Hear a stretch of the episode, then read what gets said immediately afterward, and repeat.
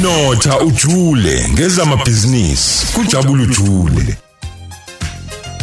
Hayi hayi hayi siyahamba ke njengamanje sesikhuluma ke indaba ethi notha ujule ezamabhizinisi sikhuluma noSithema banga kanti ke simbeka sithi entrepreneur and township economy expert. Eh futhi ke uyi CEO yakwa Mashu Business Chamber. Hello wesithe. Sawubona mabhizinisi Ya sakhipha sakhipha ema meeting sakhipha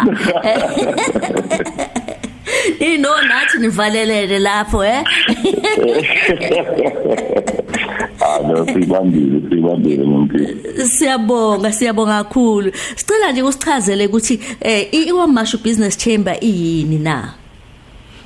No siyabonga ithuba mampi um ikwamashu business chamber sa established ngo 2019 Mhm. Um sizathu salokho sabona ukuthi eh amalokishi ethu mampi as much as kukhona i i activity yenzakalayo in terms of umnotho kodwa lo mnotho loyo awubelongi kubantu abahlala khona lokishini yeah. Um primarily especially indawo ehlala abantu abamnyama.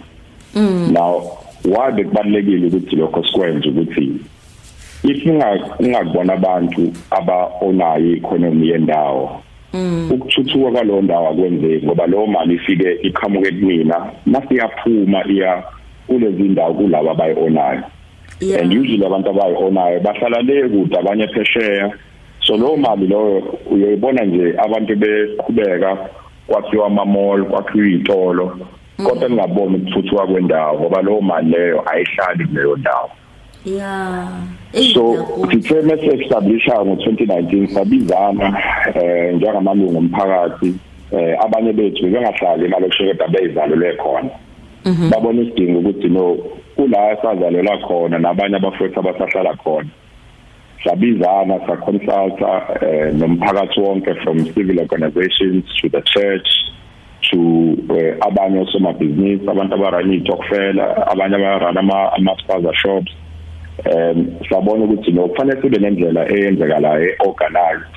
Engeke futhi izithathwe ibukwe sangathi mhlambe um yenza umsebenzi mhlawumbe oyilegal nobunye nje kakhulu indawo zama business forum ekhulunywa ngayo kuthiwa bastop imisebenzi abafuna izinto zenzeke emalokishini. Kanti kune misunderstanding enkulu between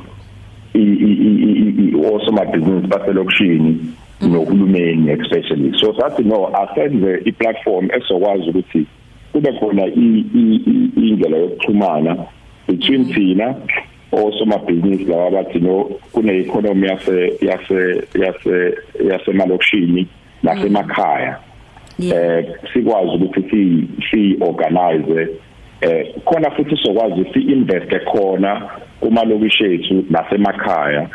Zonke izinto ezinhle ezikhona kwamanye ama neighborhoods sobe siwabona in affluent areas siqale sibe nayo le activity emalokishini um kwakuleso bezathu sokuthi si establish mamdingo ngo 2019 Ngiyezwa impela niya ngiyabona futhi uthi agcina ngalapho niqhubeka niyaqhubeka eh kukhona kuthema uthi red july nathi eh ake sibambisaneni kukhona namalunga ama members enawo ngaba abantu bakamashu kuphela nanokuthi kuhamba kanjani ngalapho?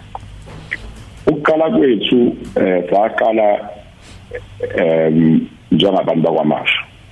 Kuthe masiqhubeka sabona ukuthi em kufanele ukuthi sisebenzisane eh nabafowethu nodadewethu abawezinye indawo sakhuluma sa-arrange nabasentuzuma ukuthi nabo baset up yabo i-chamber. Sa-arrange nabasenanda ukuthi nabo baset up yabo i-chamber ezoxhumana nathi. Yeah. Kuthe mekufika re-july kwaba ngconywana ngoba thina sasisine formation eorganized esenza ukuthi sikwazi ukuthi sichumane senze futhi ukuthi abanye bathole usizo abalidingayo uthe manje zokwakufika ama-flood kusenze ukuthi saba esimeni ukuthi sokwazi ukuthi si-arrange eh kabanzi sikwazi ukuthi sisize eh umphakathi wethu from onhlungwane konozaza kokanti center kontuzuma hall ama ward wonke ahlangane ne-inki there are over 2000 people manje on a daily basis esiprovide usizo kubona lokudla eh ama sponsors ama blankets sisizwe abanye eh, ama organizations osomabhizinisi asebenzisana nawo including ama foundation efana njenge njenge Inc Foundation nabo Black Coffee Foundation abakwazile o Smart Foundation esebenzisana nabo um esikwazile ukuthi sikwazi ukuhlangana size umphakathi. Ngoba esikubonile ukuthi akekho ozosiza mamdini ukuthi azizenze thina. Yebo kubalulekile ukuthi njengomphakathi indawo esihlala kuzona sifisa thina ukuyithuthukisa. And ukuyithuthukisa kwethu kuzoqala ngokuthi fanele thina sihlangane sisho ukuthi sifunani endaweni zethu. Ikusasa lethu nezingane zethu siyibona linjani? Mase thina njengomphakathi sisukume sizenzele thina leyo nto. Uyothi uhulumeni mefika uyobe sechaphazela kulokhu thina sesiqalile sakwenza. So thina into esikhona manje ukuthi there are over a million people e-Inc ukuthuthuka kwalawo bantu eh kusezandleni zethu njengomphakathi. So namanje kuthe kwenzeka lokho kwenzakala sathi no ngeke silinde uhulumeni. Ithina safika ekhala endaweni abantu bedestroyele imizi eh abanye belahlekelwa amalungu amalungu amalungu omndeni. Amanye akaza atholakala kuzobe namhlanje. mm mm so uhulumeni usefikeleke naye wafaka isandla ekutheni no uzosibekelela la sibekelela khona. Kodwa umphakathi iwona manje fanele usukume ukusebenza wona ndawonye. Yebo eh kuzokwazi ukuthi eh kusithuthukise indawo zethu esihlala kuzona. Ngijabulile ngeke ngezwe ngathi impela ngisho lonke uhlobo ngisho bamatekisi imbala niyasebenzisana nabo ngokuthi umuntu ofuna nje uqoqa ingubo nabo ikhona indlela abantu bambisa ngayo ekutheni ukwazi usizo ukudlulela kunina. Iyiphi enye indlela futhi abantu abangaletha ngayo usizo noma banithinte noma baqhubeke nokujoyina kakhulukazi abamabhizinisi? Sichumele kakhulu nawo wonke amalungu imboni idlale indima ebaluleke kakhulu kulokho esikwenzayo mamdiki um and and siyayibonga yabona nje manje from iDurban to eGreater North. Uyakwazi ukuthi masebenzisana um mona impahla ofisa ukuthi uyifake ukwazi ukuthi uyifake etaxini lize kuyi relief center le eh esi esibekile eh nokunye uyakwazi ukuthi um mose Gauteng especially uyakwazi ukuthi ufake eh ufake impahla kuma post office. Eh uyideliver post office zirepiwe eh uchaza ukuthi it's for KZN relief fund. KZN relief initiative. Bayakwazi ukuthi bayiqoqele lezo impahla bayilethe kuthina eThekwini eh eGauteng. So sisebenzisana nepost office lapho. Em eh ngokuxhumana kwethu eh kuno kuno kuno coordinator wethu eh si base kwa F enkanyisweni ehall eh kwamashu ila zonke izinto ezidingakalayo siletha khona.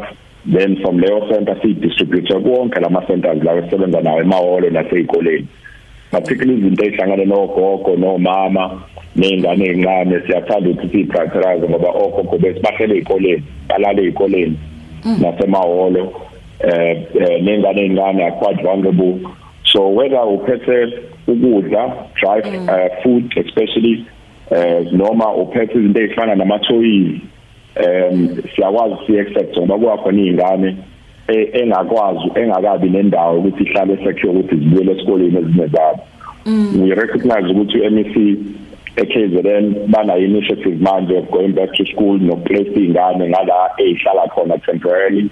So sosebenzisana nabo futhi si identify ukuthi zikuphi so mofika nje ukuthi uzo uzosiza mose eThekwini ngeza kwamashu ka F enkanyiseni hall eh mokuthi use Gauteng ungayihambisa impahla e post office esiqedile nawo bazoyiqoqa lezo impahla bayilethe kuthina eThekwini.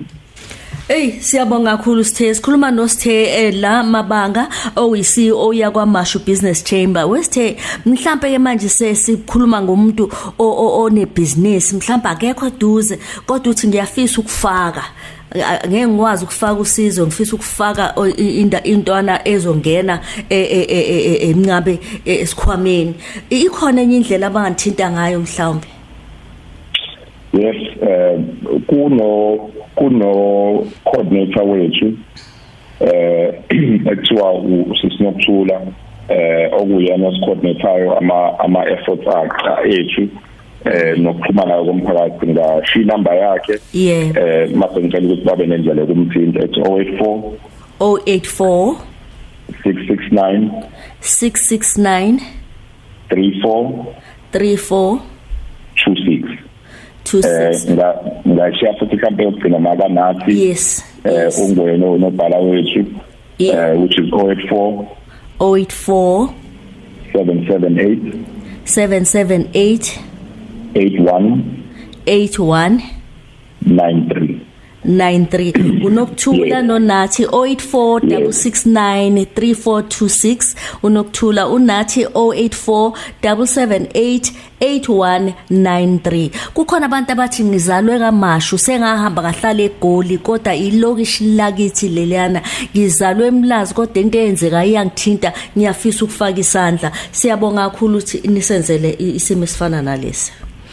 Siyabonga kakhulu ngomdiki nokusinikeza ithuba ukuthi sichaze i think yes mase kuphele okwama disaster siyobe sesikhuluma ngelilanga ukuthi sokwenza kanjani ukuthi sithuthise umphakathi ngokuthi sifake eh ama investments azokwazi ukuthi bona isport ingane ibuyele esikoleni idlala school sport investa kwizinto ezokwazi ukuthi sithuthukise mase sidlulile kulesikhathi lesi disaster siyabonga kakhulu sithe thank you. Thank you man umsombuluko kuya kulesihlanu ngo9 kuya ku12 uhleli no Lady D ku Khosi FM